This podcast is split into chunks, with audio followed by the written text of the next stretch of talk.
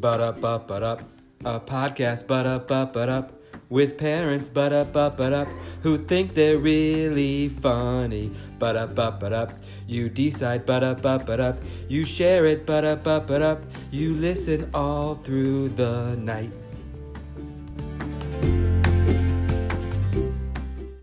Yesterday, you told me a story about something that you were spending thousands of dollars on.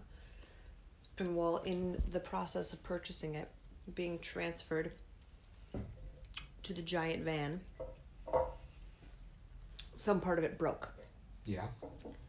And you said that the person who did the breaking, which was one of the seller's helpers, didn't even think to say sorry. Even Like- the seller didn't say sorry. didn't even yeah wasn't even part like wasn't even in their brain or they're looking at you thinking oh god he's gonna ask for some money back or like or are they just full of pride and god forbid they ever apologize and that is one thing that if our children apologize for things that are not their fault but just out of kindness to the other person i will feel like we've done it we are parenting successes because that should be innate in all of us. Like you I see agree. someone suffering or something happen, no one's gonna blame you if you speak up and say, "Oh, I'm sorry." Well, we talked about this in a prior episode about getting to the end of the line at the supermarket and saying, "Oh, excuse me," and no one else says back like, "Oh, you're fine," or "Oh no, excuse me, was that my fault?" They're always like, Right, "Mm." right, right, right. You're making so much noise. Pull that all the way out of the thing. "I'm sorry." I'm sorry you're making so much noise. um, take one while we're while we're on pause, essentially here. Um, Are you gonna edit this out in post production? yes. That's what Conan O'Brien always says. So anyway, don't you feel like that will be a measure of success to not say wasn't me, but to say, "Oh, I'm sorry that happened." Like have some confidence Henry's that you're not going to give it often. evenly like easily blamed. Uh-huh. To us, mm-hmm.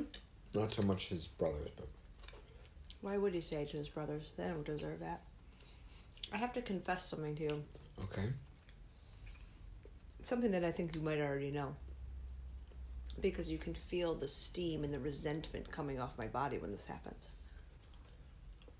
This is actually you being nice. so, in the night, if a child awakes, and usually it's our youngest, because our older ones sleep like the dead, and one of us gets up, and maybe it's me.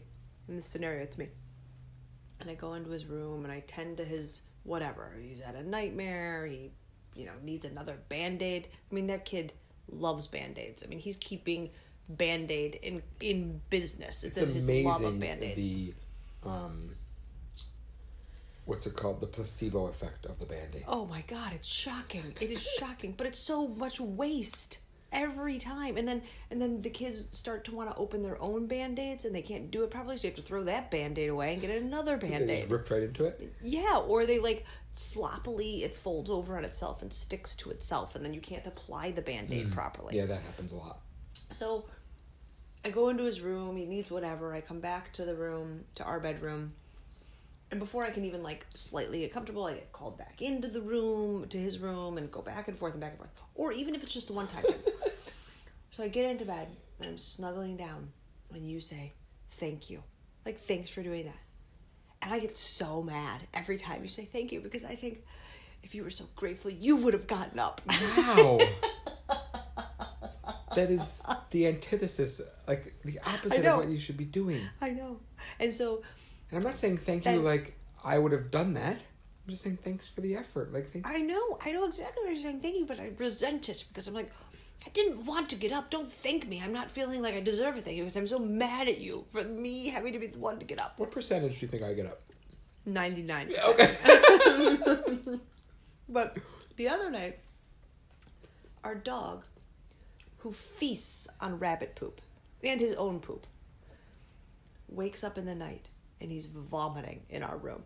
He's sleeping on his bed and he stands up and he barfs everywhere on our fucking white rug. Why did we buy a white rug? We're morons. This we've done this many times in our lives. Bought like we have multiple pieces of white furniture and I'm like, why, why are we such morons? So he's vomiting. It's pitch black in our room. And you just start screaming my name. Get up! Get up! He's puking! And I'm thinking, I don't care. You get up and you clean it up. But we were doing it together. I needed your help. but you didn't even know yet that you needed my help. Of course, I knew I needed your help.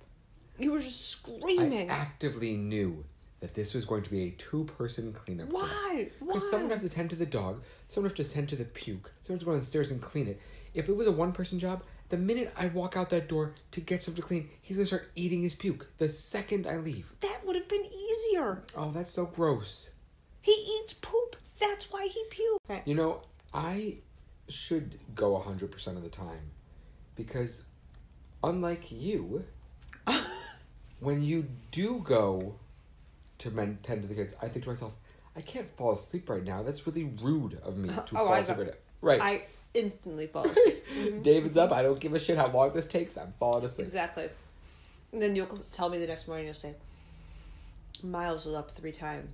And I'll say to myself, not out loud, Oh, that sucks. I slept right through it.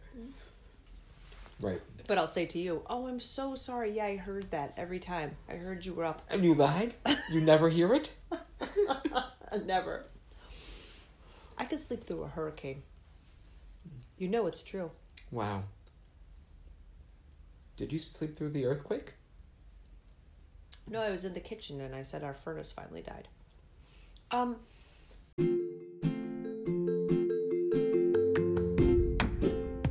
Hey guys, thanks for listening to Fully Functional Parents. If you just can't get enough of us, check us out on Instagram at Fully Functional Parents. Please and thank you.